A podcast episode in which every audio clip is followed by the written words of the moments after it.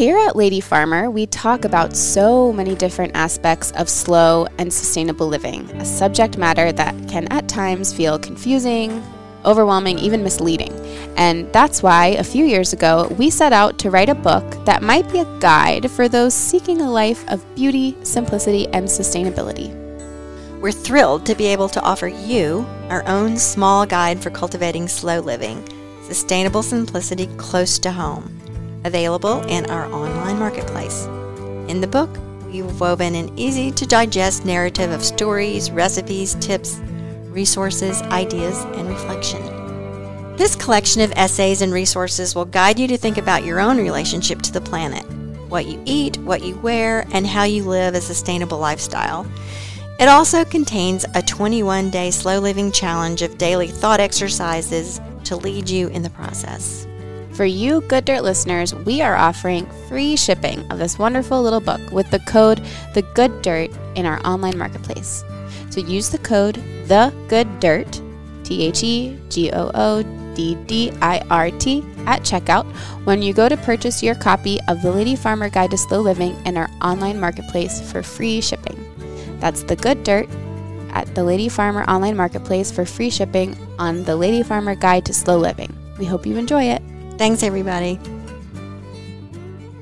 I spent the time to write the book because I wanted other people to know what I didn't know about how easy it is to feel empowered to do something about that eco anxiety that we feel.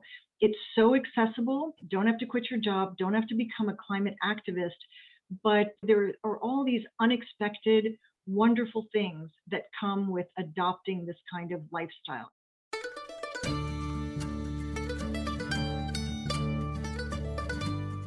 You're listening to the Good Dirt Podcast.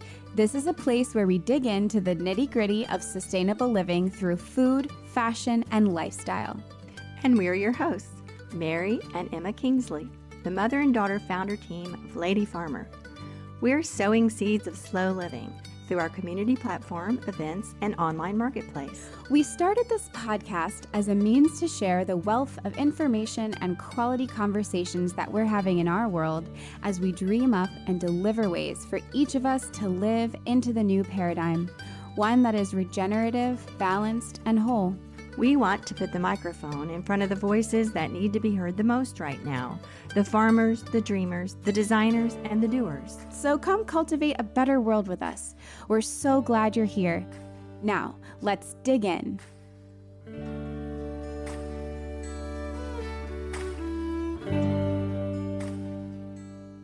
Hello, Good Dirt listeners. Good morning, or good afternoon, or whatever time of day you're listening to this you can listen to it any time of the day. That's the great thing about a podcast. Yeah, you can just download it any old time you want and as many times as you want. As many times. Even if you wanted to, the cool thing is if you want to listen to the good dirt 100 times, you can and you should. yeah. So that's the thing. Uh, we're getting so close to 100 episodes, speaking of, which yes. is exciting. And we have already passed 100,000 downloads, which is exciting. So we're looking forward to our next 100,000. And we're just so happy about all of the good dirt spread all around. As you might know, if you are a regular listener or if you were paying attention during our intro, I'm Emma. Yes, and I'm Mary, the mom. And uh, usually we record remotely, but today we're sitting together in the same room, which is lovely. Having some really delicious Earl Grey tea from uh, Wild Roots Apothecary, based in Sperryville, Virginia. And you can order her tea. Colleen, she's a wonderful herbalist. You can get her tea online. Yeah. It was shipped and packed to me lovingly with care, with all zero waste packaging. And it is delicious. Yeah, it's Earl Grey, but it has some like vanilla notes, creamy, mm, real good. So good. So we've had a new idea here mm-hmm. at the Good Dirt Radio that we want to start out uh, these little intros with a little share and tell from our week. And mine actually has to do with this tea, my share and tell. And I also need to credit my friend V for this. Shout out to V. I know she listens to all of these. So, for those of you who are tea drinkers, there's several ways you can drink tea. As you know, you can ha- use tea bags. You can use loose tea, and then with the loose tea comes lots of different ways to brew the loose tea. I have always just gone with tea bags because they're easier, although I know they produce a lot of trash. That doesn't make me happy, but I have been doing that. But since V told me about a percolator, which is usually used for coffee. Y'all might know what that is. It's like you put the grounds in the top and then the water heats and it flows through it. Guess what? You can do that for a tea too. And you can use either a stovetop percolator or I got a really cute electric one. It's copper. It was really inexpensive. I think it was like 20, maybe $30.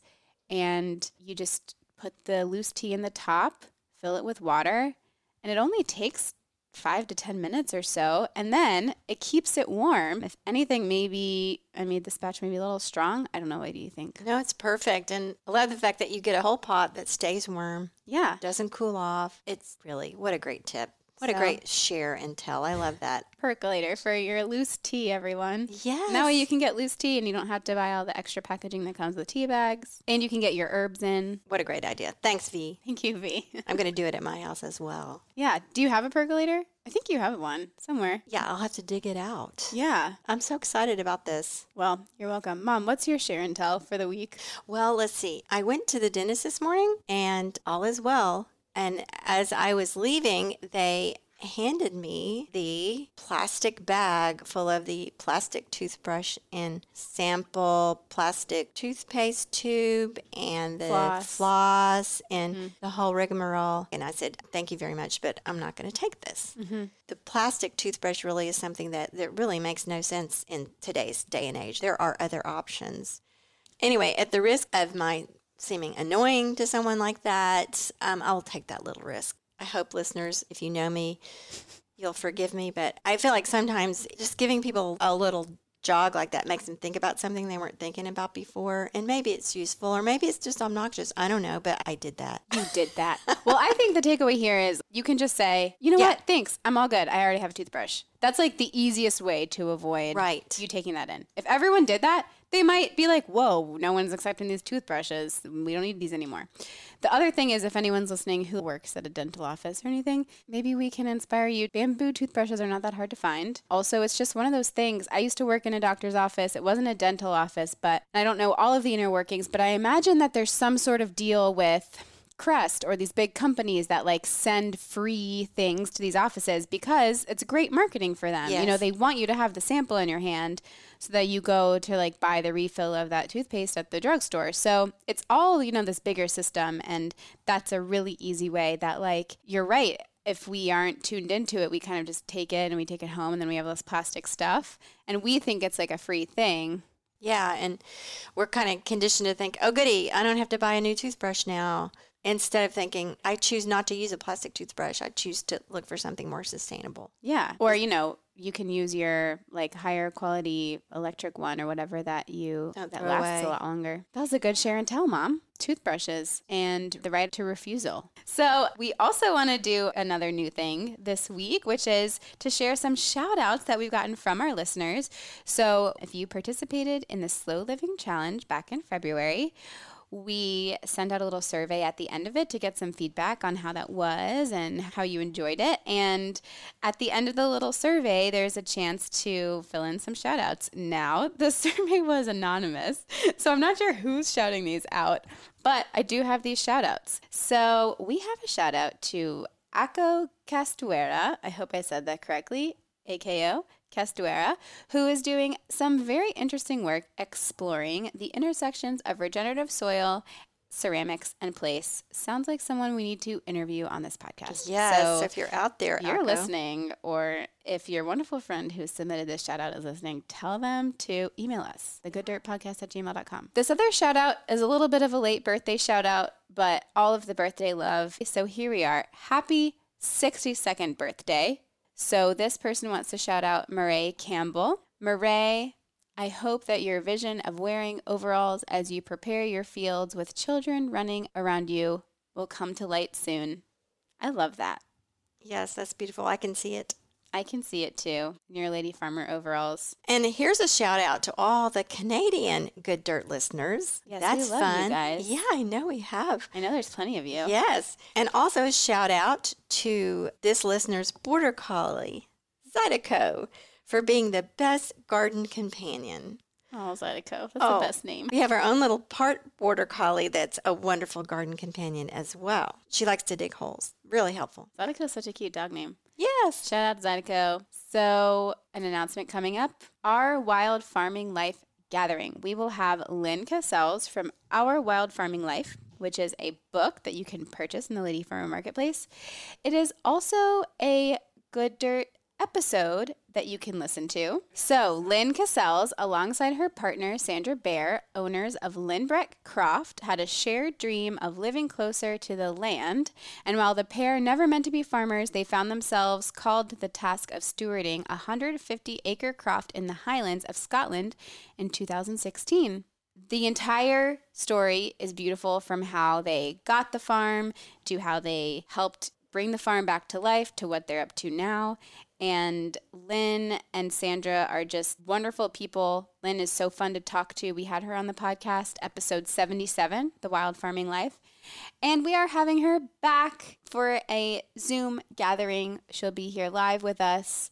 If you purchased the book from our store or if you're an Almanac member, you have free admission. If you would like to come listen to Lynn talk, you can pay $10 or you can buy the book and a admission to the event is included. So we would love to have you Sunday, May 15th, 2 p.m. Eastern Standard Time. Yes, and uh, we'll email you a discount code. Just go to ladyfarmer.com slash wild farming life and you'll get everything you need. Also, an announcement about our Almanac membership. We now have a new level, the Good Dirt Almanac membership. We've lowered the price for this basic membership.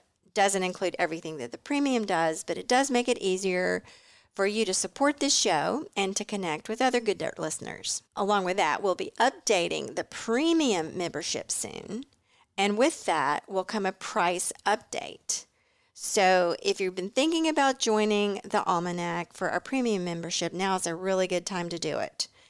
And don't worry, everybody out there who's a current member, you will be locked into the current pricing as well, and you will have that pricing for life. So if you're interested in looking over these options, go to ladyfarmer.com slash the good dirt. Yes, and that is a true deal, you guys. If you join the premium membership now, Yeah. we're really excited about what we have in store to really update our premium membership. We've been talking about it today, actually, about the kind of things that we'll be folding into it and just adding a little bit more community engagement and time with us and some focused, like real, tangible things that we can be doing together as a community to slow down and become more sustainable. Love it over there. Love it in the Almanac. Come see us. So, on to today's episode Yes. we have Stephanie Miller. Stephanie is the former director of climate business at the World Bank Group and the author of Zero Waste Living, The 80 20 Way, The Busy Person's Guide to a Lighter Footprint. She is passionate about helping busy people understand the profound difference they can make on the climate and waste crises through their individual actions. She founded Zero Waste in DC, where she reaches a wide audience through keynote presentations and learning events. This is such a great episode for anyone out there who is interested in doing even the smallest thing, taking the smallest steps towards a more sustainable life, a more slow life, a life that's more gentle on the earth and the environment. It's such a great place to start. And it's such a great way to get past this feeling of, well, I can't do it all. It's too hard. It's too complicated. Stephanie talks us through how, yes, you can, by one step at a time, you can make a difference and you can make a difference in your life and for the entire planet. So, I also love how we found Stephanie. We were actually at a friend's house in our neighborhood and we spied this book on the shelf. yeah, And we said, Oh, Zero Waste in DC. We should know that person. So then they connected us. It was a fun way to find this one. yeah, and now we do know her and really interested in her program and learned a lot from Stephanie. And I think it's a really great discussion. And as always, it leads us in even more and more conversation and discussion on these complex topics. But we just love talking about all this stuff on the good dirt. And so we welcome you today to our episode with Stephanie Miller.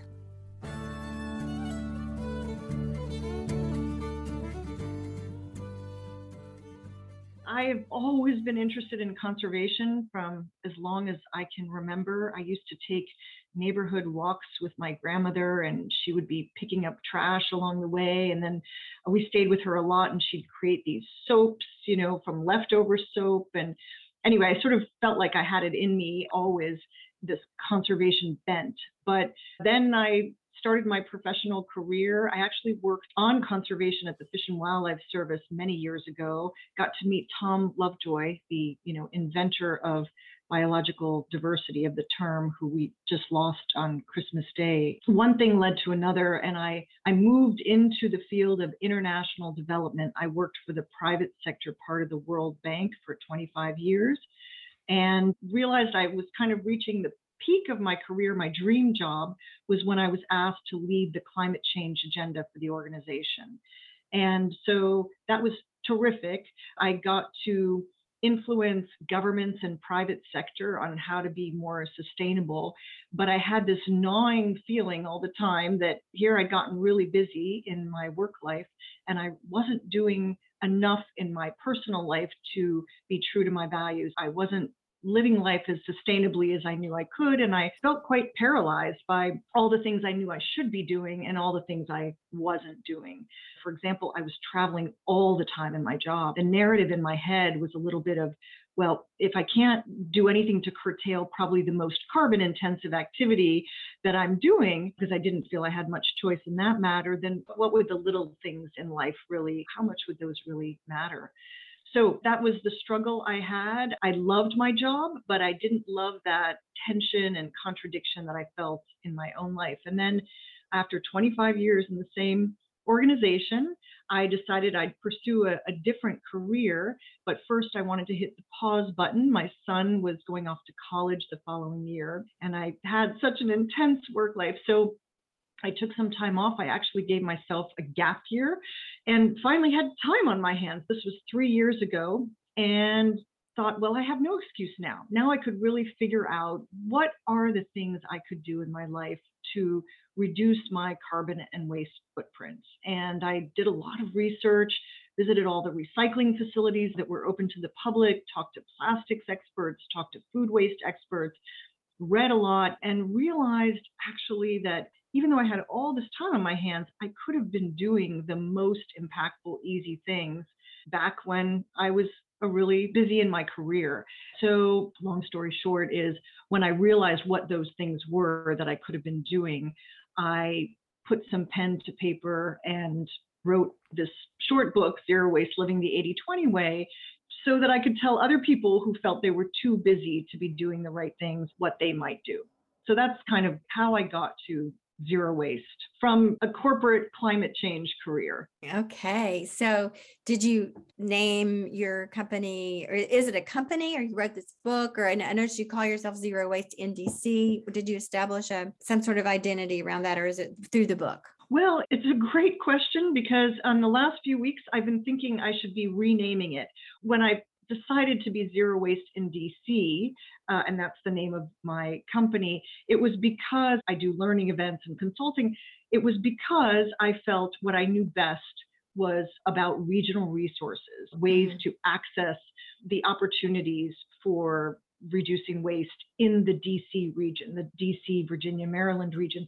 But the funny thing is that when I was asked to write the book a year and a half ago, right after writing the book, I started speaking across the country, across the continent, across the globe. And I realized very quickly that actually a lot of what there is to say on this subject is universal. Not all of it. I mean, there are local recycling rules, local resources, obviously, to buy in bulk.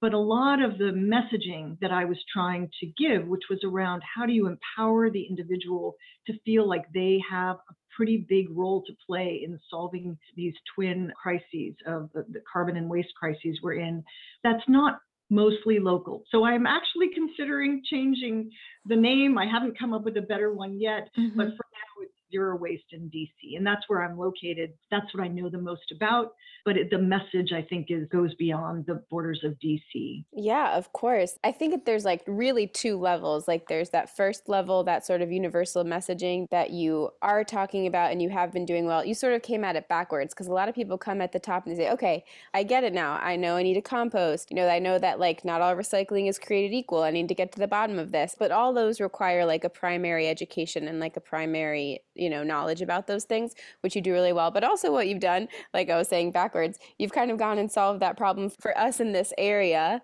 which I, yay, us. That's so lucky for us. But I think that that's also something that people universally need. And so I'm sure there's these pockets of concentrated knowledge and resources all throughout. But it, wouldn't it be cool if there was some sort of universal you know website or something where you could literally aggregate it in one place maybe there's something like that in the future i don't know yeah we should talk about doing that. I know. uh, yeah there you know i think what i found in my career and especially in the dozen or so years i was working on climate change at the private sector part of the world bank is that climate change is a complex issue. And i think that's where we get stuck a lot of times is we get lost in the complexity. I think for many years, the climate scientists weren't talking a language that most people could relate to. And climate touches every single sector, right? It's not a simple, it's not just the food sector, it's not just the plastic sector, it's not just the transport sector. And so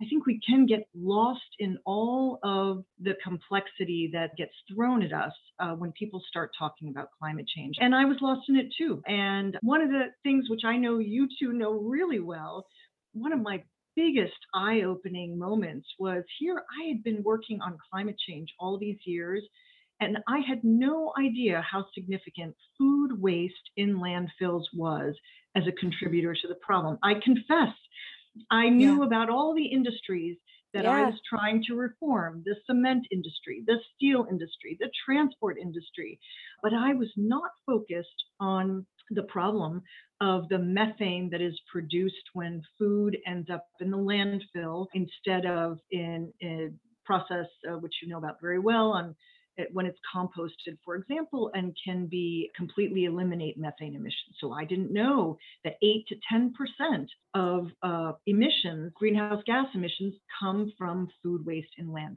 So that was a gaping problem, yeah, a gap for me. And then I realized also through my research that the individual, at least in this country and in most developed countries, is the biggest part of that food waste problem.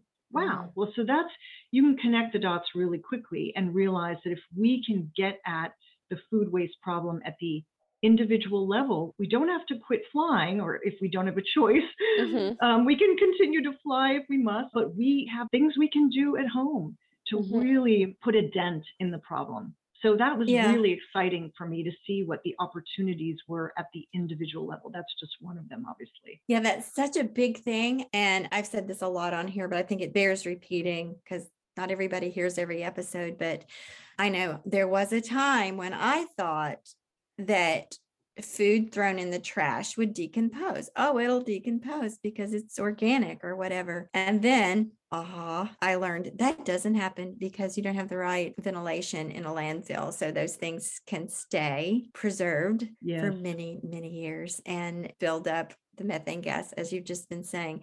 So throwing our extra food in the trash can is the problem. Yep. Yeah.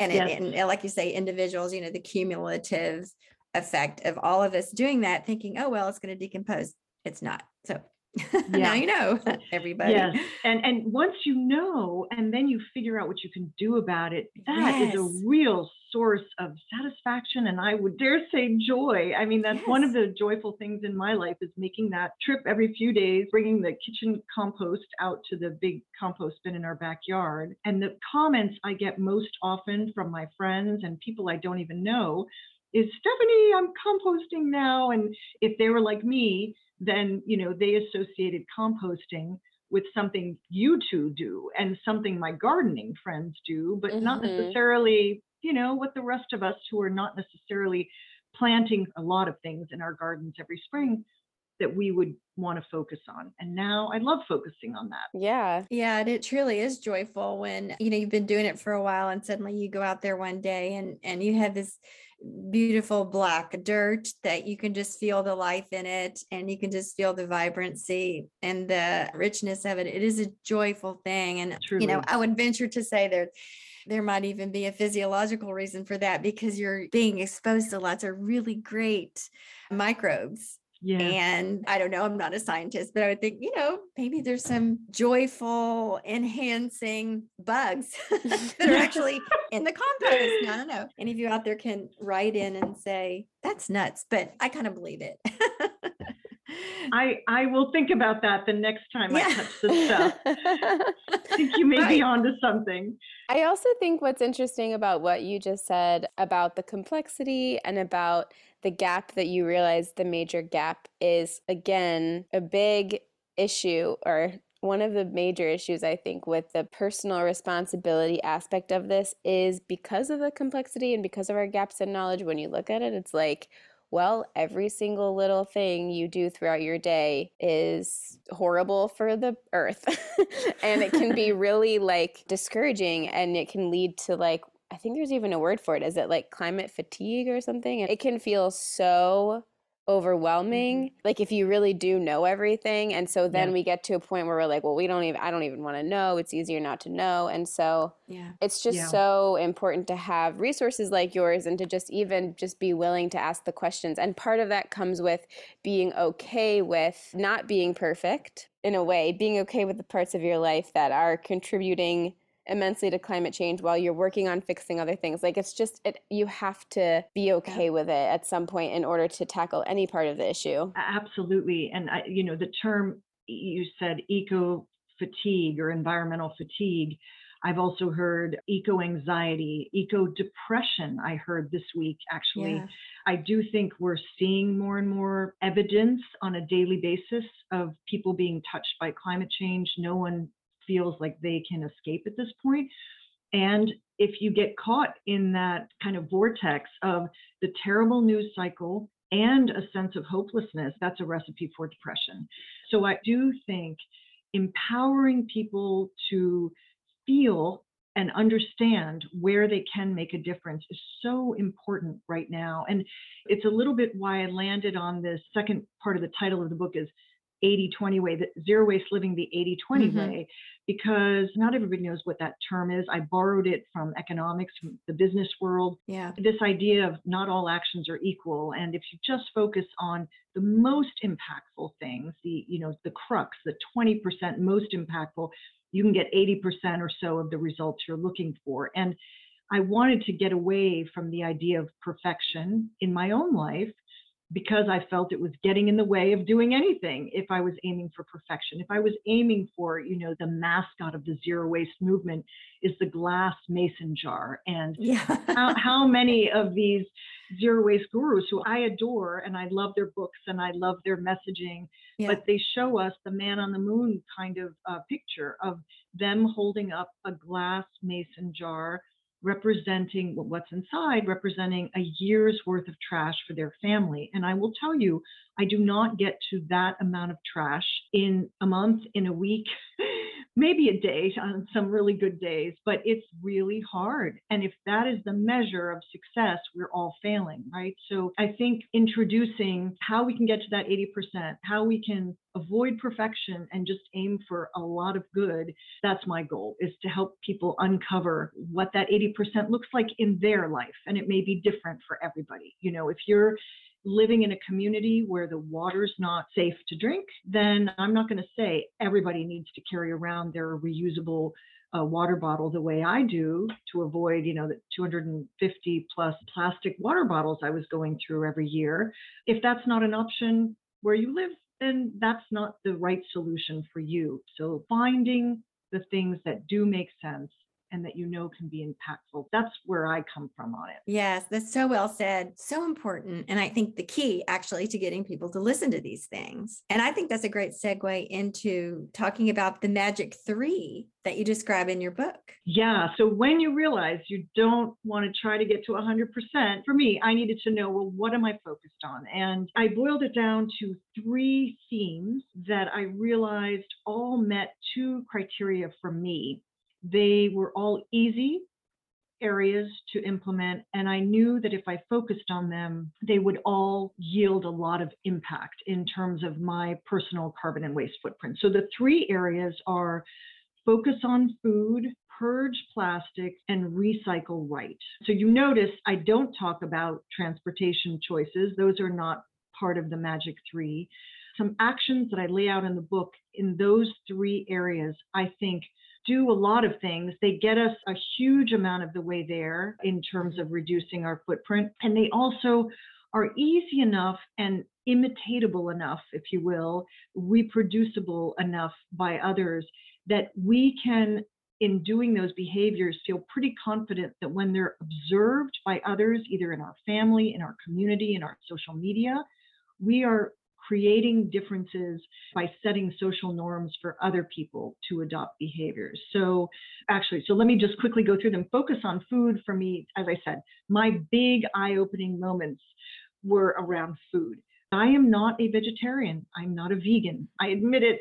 I think I've seen figures about 5% of the population are vegetarian. I would love to get there, but I'm not there. I'm not going to be there this week with my son visiting from college, but I have big goals to have a more plant based diet. And if we get away from perfect is the enemy of the good, getting to a more plant based diet is really, I think, important. But the other major piece of the focus on food is this aha moment for me, which was how important food waste is. So we talked about composting, and we know that at the end of the food life, when we're done with whatever is retrievable, let's make sure it doesn't get into the landfill. Let's compost what's compostable.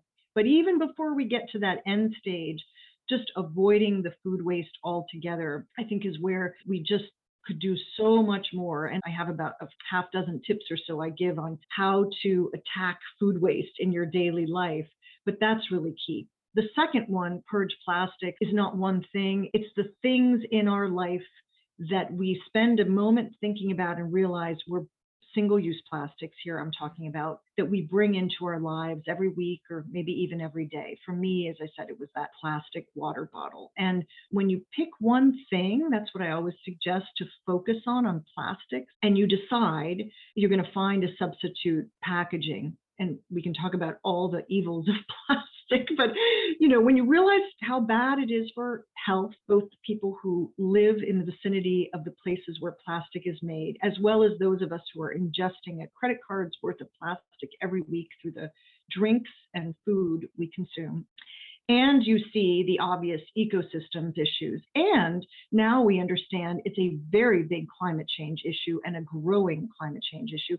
Then you want to do something about it. And again, you don't want to feel paralyzed. So, my advice is always pick one thing, make a commitment around the thing that you're introducing into your life, obvious ones. Find that hack, find the substitute for it, and make a commitment around it. Once you do, I truly believe it becomes a gateway to consciousness about all the other plastic that we're bringing into our lives. And then you start to chip away at the problem. At least that's what I did. And it made a big dent to the problem of my bringing in uh, single use plastic into the house and the rest of the family as well. And the last of the magic three around recycle right is about making sure that what does end up in the recycle bin is actually recyclable that is a local issue because there are local rules associated with recycling, so really easy to find out what those are. For the 50 or so percent of us in this country that have access to residential recycling, because not everyone does, those recycling, the municipalities want us to know those rules really well, and so they make it really easy for us. They put posters, easy to read material online. But it's really important because if we recycle right, we're saving all the resources that went into making that packaging. And when you're talking about something like a can, you're saving 95% of energy if you recycle a can versus have to make that can from virgin resources. And that's just around the energy, not to mention the water and everything else. And same goes for paper, same goes for glass, same goes for plastic, even. So getting it right is super important because of the resources we can save and because we don't want to produce contamination in the process, which can undo all the potential for that recycle truck or the recycle bin if you put some things in it that make the whole rest of the batch unrecyclable. And that happens every day, all the time at each one of these facilities. So those are the three areas. Focus on food, purge plastics, recycle right. You don't have to quit your job to do the things under each of those themes that can really make a difference. And then if you start doing these things and you get the bug for it and you create a bit of messaging through your example, just your example, as well as some of the words you use, positive words, not blaming words, you can create a real difference in the circles in your life. I've seen that for myself. I've had other people tell me about it, and it feels profound when you realize you're not guilting anyone, but you're, you know, nudging them into a certain direction. It's a nice feeling and the impact then goes beyond you. Yes. Oh, there's so much to talk about in all three of those areas. A couple things I want to touch on. Going all the way back to the food. Yes, it's so true when you hear that the plant based diets are more beneficial for the environment in regards to the meat consumption being from the conventional meat industry. In terms of the CAFOs, the confined animal feeding operations, the drugs and the chemicals that are involved in producing meat on a humongous scale. But something kind of newer and something that's come along in recent years that I don't think that many people are aware of, and we want to spread the word, is that there's a whole growing industry of sustainable meat production. And where it involves small farmers raising animals that are in their natural environment. They're given no growth hormones or drugs, or mm, their feed is not doused in pesticides, and they're allowed to have their natural animal behaviors. And they have very humane practices, all the way from you know raising the animals to processing them for meat. And they are now many operations that have exhibited actual climate change mitigation through the carbon sequestration in their farming and grazing practices. You said only 5% of the population is vegetarian. Well, the other 95% of us need to know that there's a very, very good alternative to the conventional meat industry. So, how much have you read about that or, you know, any experience with that yourself? Yeah, I have also read about it and it's very encouraging. And I think yes when, most of us know that meat is a carbon intensive product, but it's not just the cow's digestive process that's mm-hmm. the problem. It's also the soil practices. Yes. And because whether soil is properly tilled, responsibly tilled, produces more or less methane and nitrous oxide, both powerful greenhouse gas emissions. And these practices, which, as you say, are not new, are growing. And a scale is, of course, on any of these new initiatives to address climate change, scale is always going to be brought up as an issue. Yes. Can we ever get to the scale that's needed? And, you know, scale is like anything, like the Tesla, you know, scale is a question of how much tension there is to the underlying issues associated with current practices and what support is government willing to do as consumers? What signals are we sending through our purchasing power to the private sector to let them know what we want to see? You can look out for small businesses at farmers markets and elsewhere that are saying that they are using regenerative agricultural methods. So it's like anything else. If you go to Whole Foods because you want, you know, that branded organic, we should start looking for branded restorative agricultural practices as well. That's how things scale. That they scale because yes. we recognize the importance of this new or evolving practice and enough of the constellation of players around it realize they need to invest in this other way of doing business, whether that's through government regulation, through the right kind of subsidies, through private sector recognizing their customers want to see something else. And that's true Yeah. for just about anything we could talk about in the zero waste movement. You know, for me, it's a three legged stool. It's the government, it's private sector, but it's also the individual. And I think it's very easy to say most impact has to come from those first two, government and private sector, and our individual choices are negligible. Mhm. And I think that's a little bit too easy. Again, not because we're lazy, but because we either don't have enough information or there is this paralysis. Uh, we have to recognize the power that we have as individuals, especially when enough of us come together around the same kind of choices. Yeah, I did want to add another thought to the plant based eating. Yes, plant based is the best way to eat.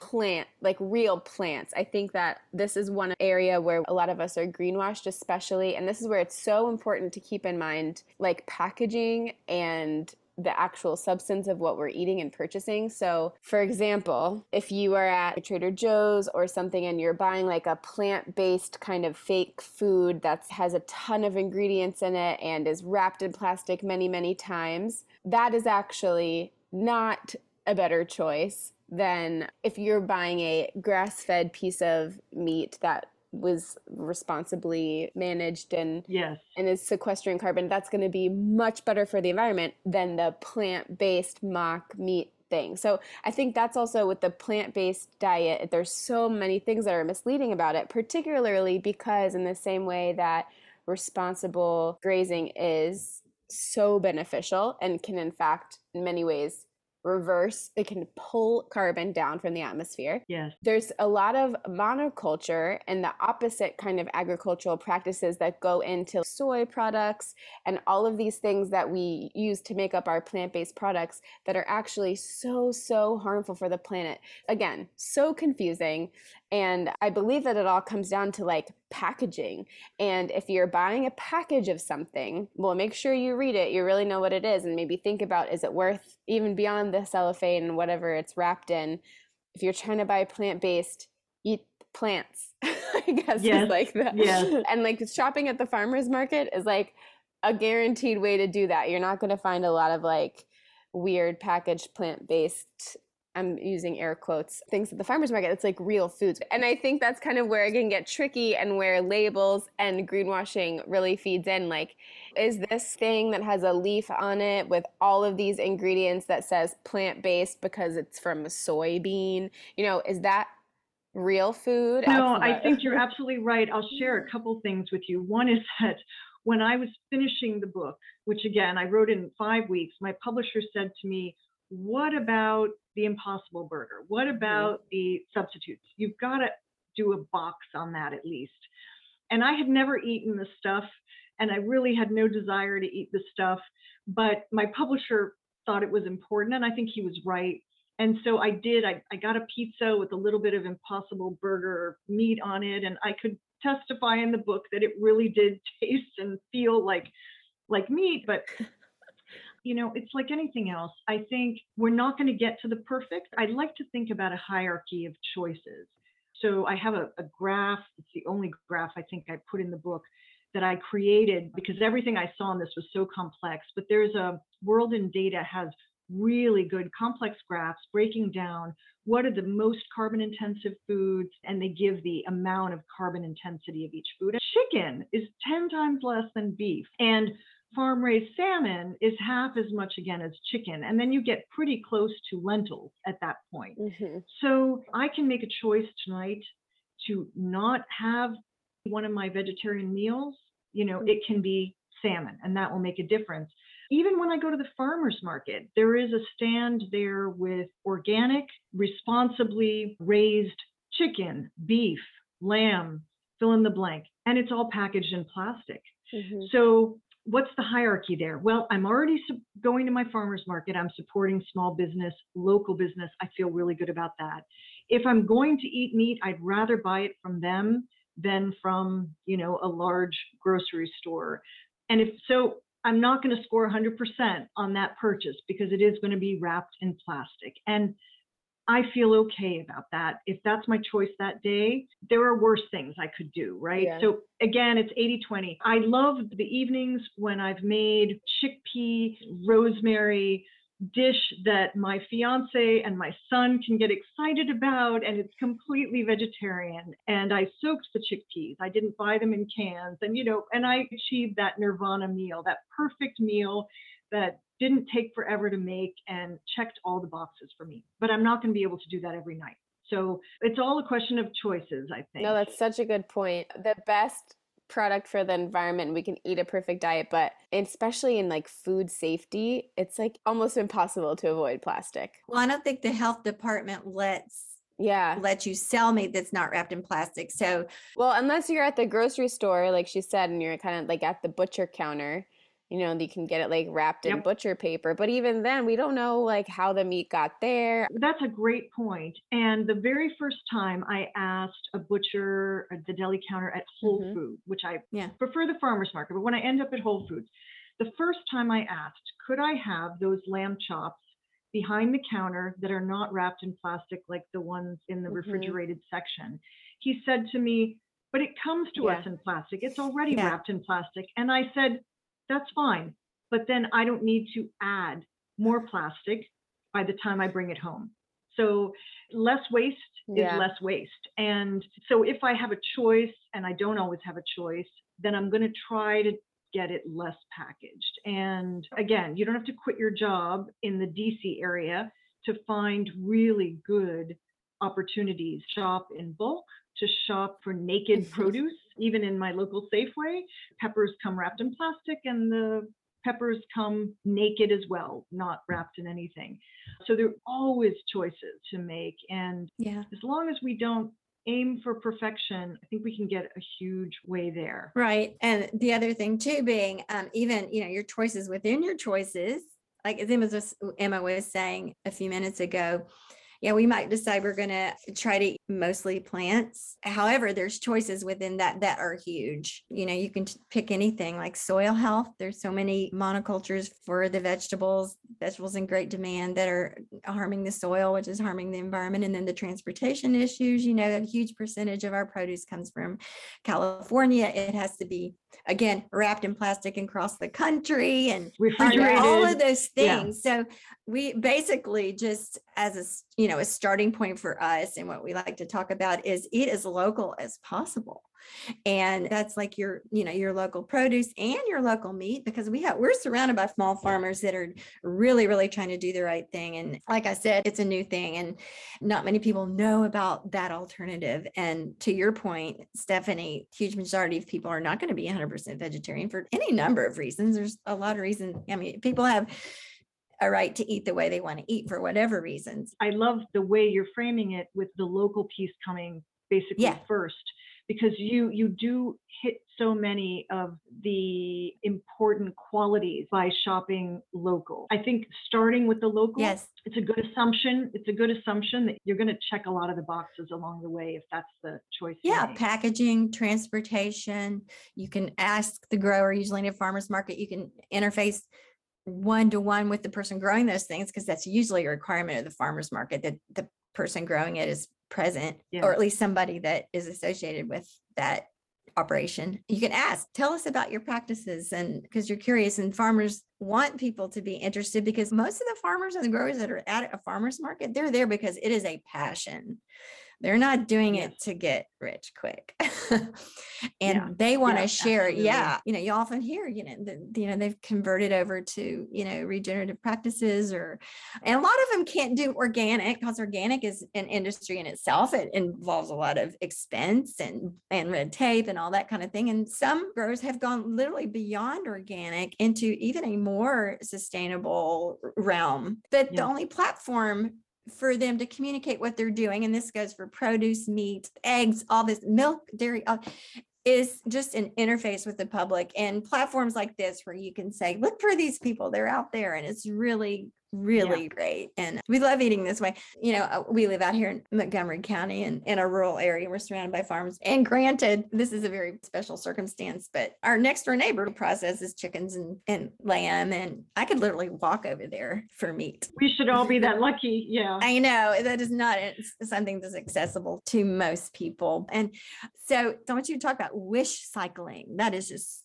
that was so powerful. Yeah. So I think we've all been guilty of wish cycling. And wish cycling is just that when you have a hunch, you're not sure whether something is actually recyclable, and you kind of hover with that plastic thing over the recycle bin and you make a decision to go ahead and put it in because what's the big deal? So that's wish cycling. Uh, wish cycling is putting something in the bin that you're not sure belongs there. And the danger of wish cycling is at its worst, it's a safety concern for the workers at the recycling facilities. Let me give you one example a plastic bag. I years ago used to bag my recyclables in a grocery plastic bag. That is the number one cause of harm at the recycling facilities because these plastic bags are not recyclable at our any municipal recycling facility that I've ever talked to in the last few years. Why? Because, well, we can say what you can do with those bags, but what you can't do is put them in your residential recycling bin. They are thin plastic. And if you can imagine the sorting process at these facilities is a bunch of rollers, metal rollers. When the plastic bag accidentally ends up on the roller, it can get caught up in the roller. They have to stop the entire process. Someone has to go in there and try to pull the plastic bag mm-hmm. out, and sometimes with box cutters, go in and pull it out. So it's at worst, it's a problem of safety for the workers. It can also be just a huge efficiency issue because they have to shut down these facilities every day for a few hours across the country. This happens many times, it's replicated many times a day. And the least harmful thing, but the not very nice idea, is that if you put your recyclables, as I used to do, into a plastic bag, that entire bin is not eligible to be put in with the recycling because they don't have time to take the contents out. Very few of them have the sorting capacity and the personnel to be able to take it out. So that's an example of contamination. I'm using air quotes because contamination can come in all forms. That is, is really harmful. That's the number one thing any of your listeners' recycling facilities would want you to know. I know because I've asked this question. What's the number one thing you want your residents to know? Don't bag your recyclables. But then there's a whole range of other issues. And the simple way to make sure you're not wish cycling is to just go Google recycling rules near me. As I said earlier, they want you to know what their rules are. They want to make it really easy for you. A lot of them produce posters online because they don't want you to get it wrong. It's expensive and inefficient if you get it wrong. So if you Google that, and then you take a look at what's in your recycle bin on a typical week, you can make sure that you're not recycling, that you're not contaminating the bin. And that's important because you want the stuff that is recyclable to be recycled. We know that metals is infinitely recyclable. Glass is infinitely recyclable. It's not always recycled because there isn't always a market for it, but glass is technically infinitely recyclable and you save a huge amount of energy and carbon emissions as a result when you recycle metals and glass.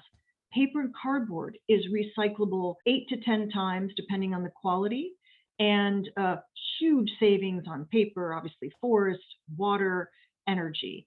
And then plastic is the least of the recyclables, meaning when you put plastic in the recycle bin, it's almost never actually recycled. 9% of the plastic that ends up in the bin, 9% of the plastic that we, we generate, the single use plastic, gets downcycled, meaning it gets recycled into something else of lesser quality. Still worth doing, still worth putting what belongs of the plastic into the recycle bin, but if we actually think that it's going to be regenerated into mm-hmm. another plastic bottle, that's not always the case. And every time they recycle the plastic, it loses its integrity. And so plastic can be recycled two, three times maximum. And again, usually it's recycled into products of lesser quality. So it's important to know what you're actually doing. If you're aware of that, coming back to the purge plastic point, then you want to look at the contents of your recycle bin, look at what's plastic that's in there on a frequent basis, and try to see if there are alternative packaging options to the plastic, knowing that plastic is harmful throughout its life cycle. It's, as I said, a contributor to climate change. And if you can find an alternative, you're doing a very, a very good service for all of us. That takes a little bit of effort, but it's not impossible. We don't ever get to zero plastic in our weekly recycle bin contents, but we have drastically reduced the amount of recycling and the amount of plastics that we put in the recycle bin because we've found alternatives. How, yeah, what are some of the main alternatives that you've found to really bring that down? Yeah, so a few easy ones. I talked about the plastic water bottle. We have good enough quality water supply in DC, and we use a filter in our sink. So I only use tap water for my water. I don't buy any beverages that are in plastic. There's nothing that I've wanted to buy that has to be in plastic. We get our milk now from South Mountain Creamery, which is a pretty close by farm that delivers to a lot of neighborhoods in the DC area milk in glass bottles that are returnable, like the old style milk delivery system. So that feels great. We don't even have the plastic lined Tetra Pak that we used to have our milk and juices in.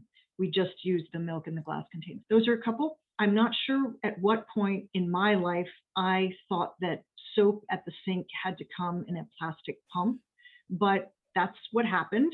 Somehow it creeped into our lives. Can't tell you what year it was, but it happened.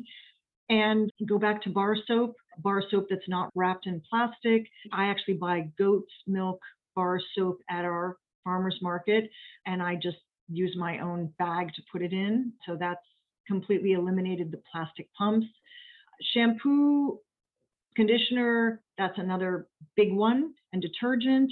I have found finally some bulk stores, zero waste stores that have opened up in the last few years in my area that sell either soap in bars and conditioner in bars or detergent in refillable containers. I've eliminated all that plastic. No longer have the plastic produce bags at the grocery stores. I bring my own cotton reusable bags, really easy swap. And what I do is, whether you drive to the grocery store or bike or walk, these days, I think most of us bring our grocery bags, reusable grocery bags to the store. So you just stuff a bunch of these smaller cotton reusable bags into the grocery bags, and then you always have them with you when you're shopping for produce. I won't buy produce anymore that is wrapped in plastic. I can't say everyone in my household abides by that. And if you read my book, you know my raspberry dilemma. Um, I won't give that away, but I talk about it in the book.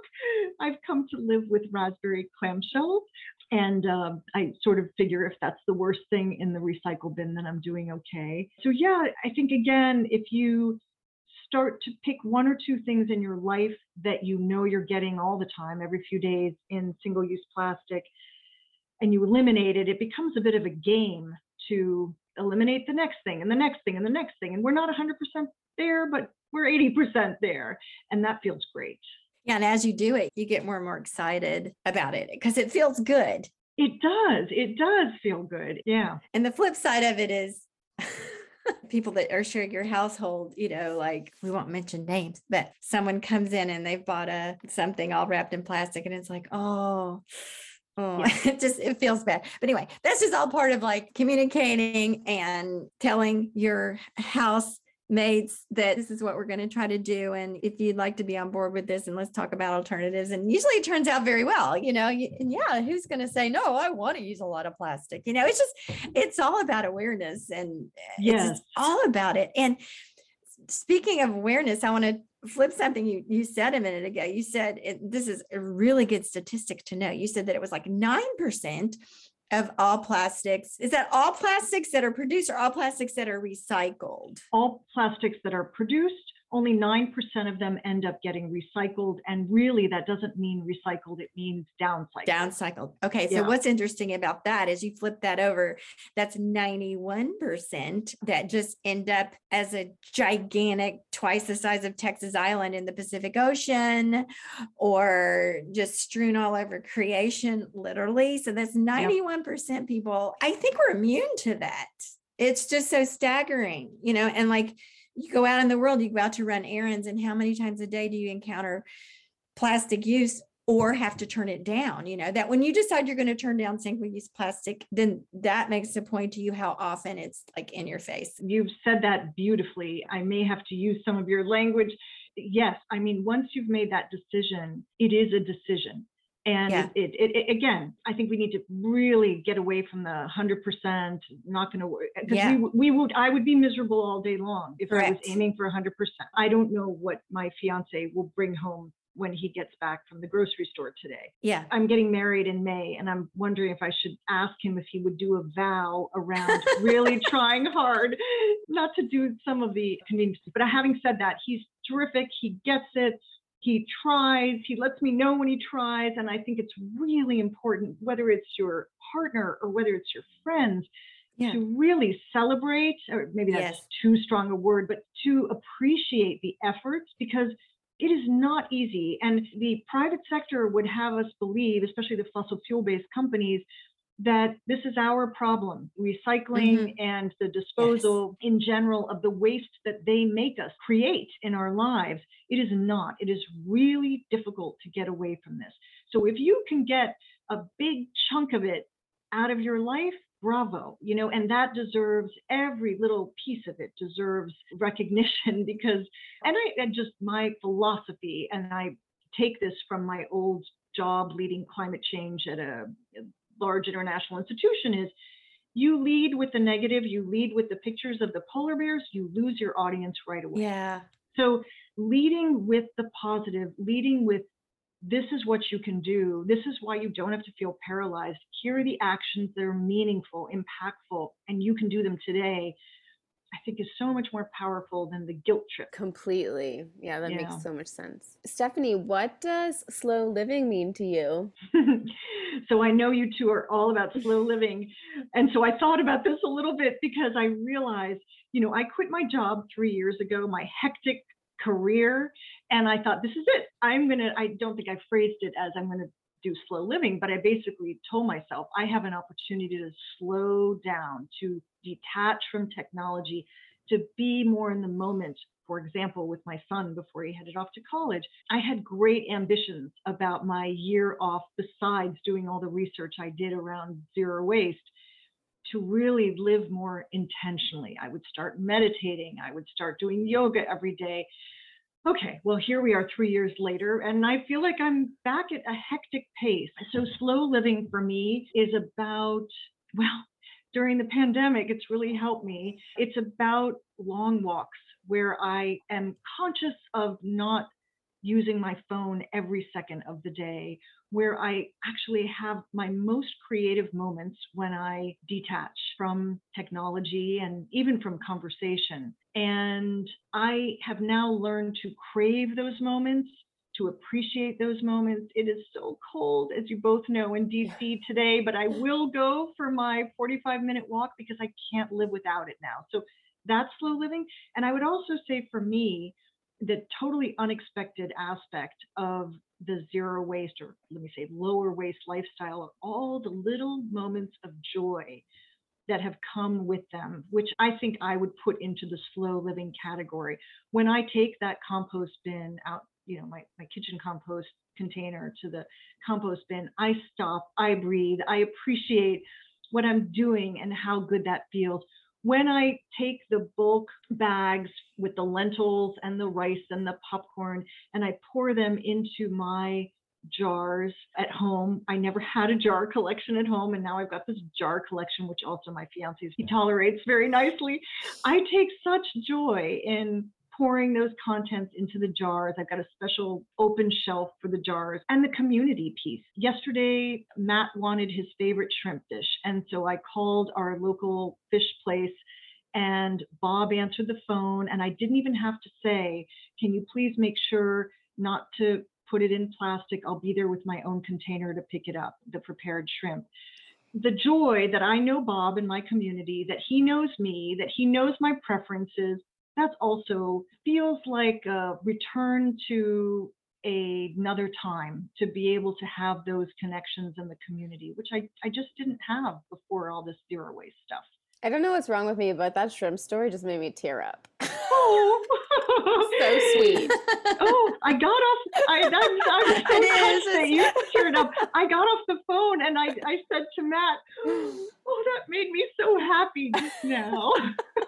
So funny. Thank you. I'm so glad you appreciated that too. That's huge. That's just Yeah. That's everything. I, I love it.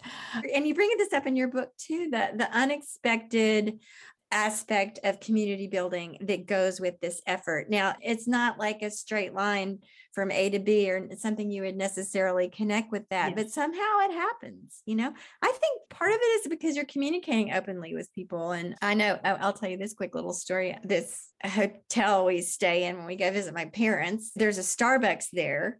And so you go there and get your coffee in the morning before you go over to the house. And I was talking to the lady. I said, please don't put the plastic top on on the coffee. And she goes, Oh, I'm so sorry. They make us do it. They won't let us not do it. It's a law that if this cup of coffee goes to you, it has to have this plastic top on it. And I said, Oh gosh, that's just so I think that must be like a COVID sanitary thing or something. yeah, I told her, oh gosh, I'm sorry. I try not to use plastic because, and I just talked to her a little bit and we had this great conversation.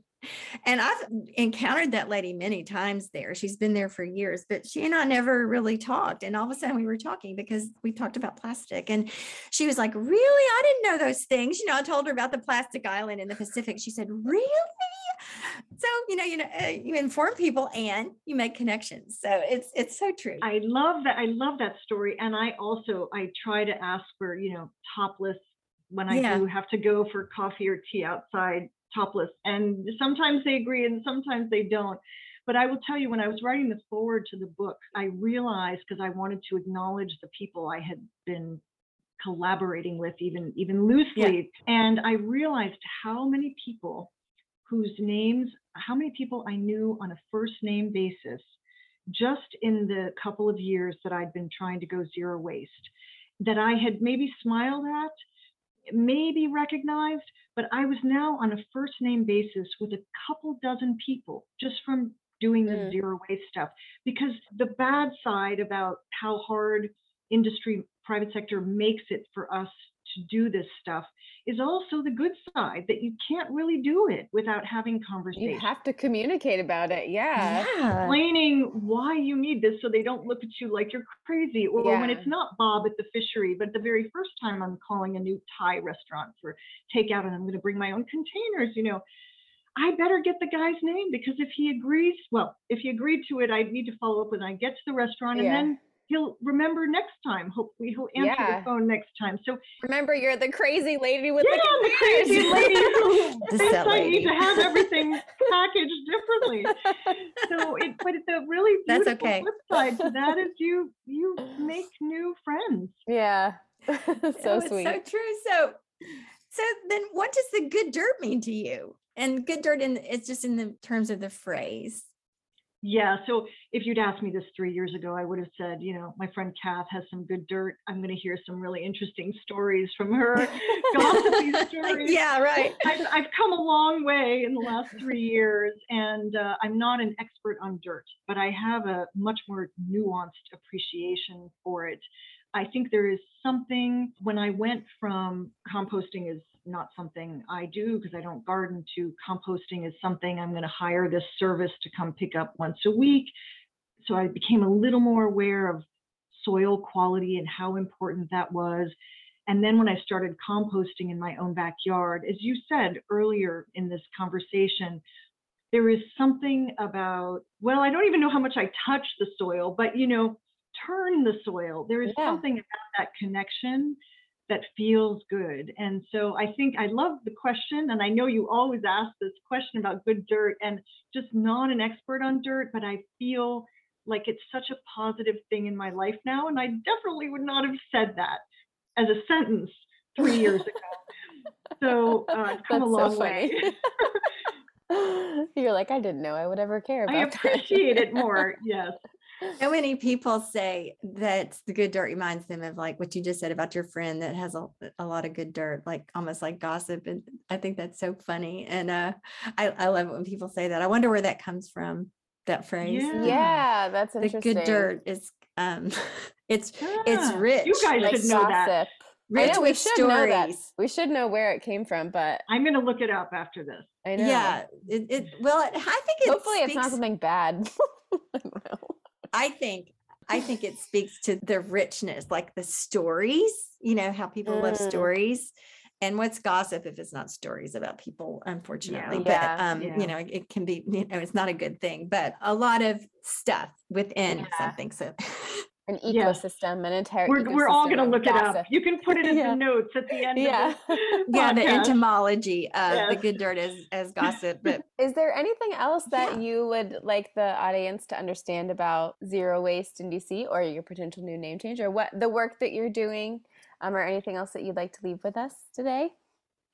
I, I would just say for me, I as I hope it comes through, I am I am passionate about getting the word out about all the things I didn't know when I thought I was even leading climate change too busy to know how important food waste was, for Mhm. example, as a as part of the climate solution. I I spent the time to write the book because I wanted other people to know what I didn't know about how easy it is to feel empowered to do something about that eco anxiety that we feel. It's so accessible. It is, uh, again, don't have to quit your job, don't have to become a climate activist. But there's all these, we just started talking about the joy. There are all these unexpected, wonderful things that come with adopting this kind of lifestyle. And when I say adopting, again, it doesn't mean people are not going to look at you and see you as a different person. You will just start to feel like you're having an impact and that and that feels good. And i like to help people through organizations or individually to see how easy it is. You don't need to be an expert to adopt these actions in your life but sometimes people need a little bit of a a nudge and they need a little bit of a role model to see if you guys are doing it then we can do it too. And so i just like to get the word out to anyone who will listen about how easy it is And how can they find you and find your book? And where else can they find you? So my website is zerowasteindc.com. My book is available, should be at any your favorite bookstore, whether in person or retail. I mean, it's available through Amazon, but I also like to promote your independent local bookstores. My local bookstore, Politics and Prose, carries my book, so it's available anywhere. And uh, I am always thrilled to have online conversations with people about their ideas. I learn a lot just from hearing what other people are doing out. So please drop me a note. I love it. great. Thank you so much. Thank you so much, Stephanie, for taking your time with us today. And that was all really, really interesting and informative. And we just appreciate it so much. So, Yeah, can't wait to do it again sometime. yeah, and you're you live nearby, so hopefully we'll be able to meet you sometime really soon. I would love that. I love the conversation with the two of you, and I love what you do. Thank you for having me. Thank, Thank you. you.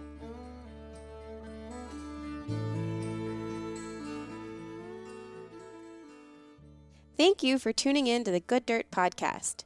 If you enjoyed this episode, we hope you'll share it with a friend to spread the good dirt. This show is produced by Lady Farmer, a slow living lifestyle community, and the original music is composed and performed by John Kingsley. For more from Lady Farmer, follow us on Instagram at We Are Lady Farmer. That's We Are Lady Farmer. Or join us online at www.ladyfarmer.com. We'll see you next time on The Good Dirt. Goodbye.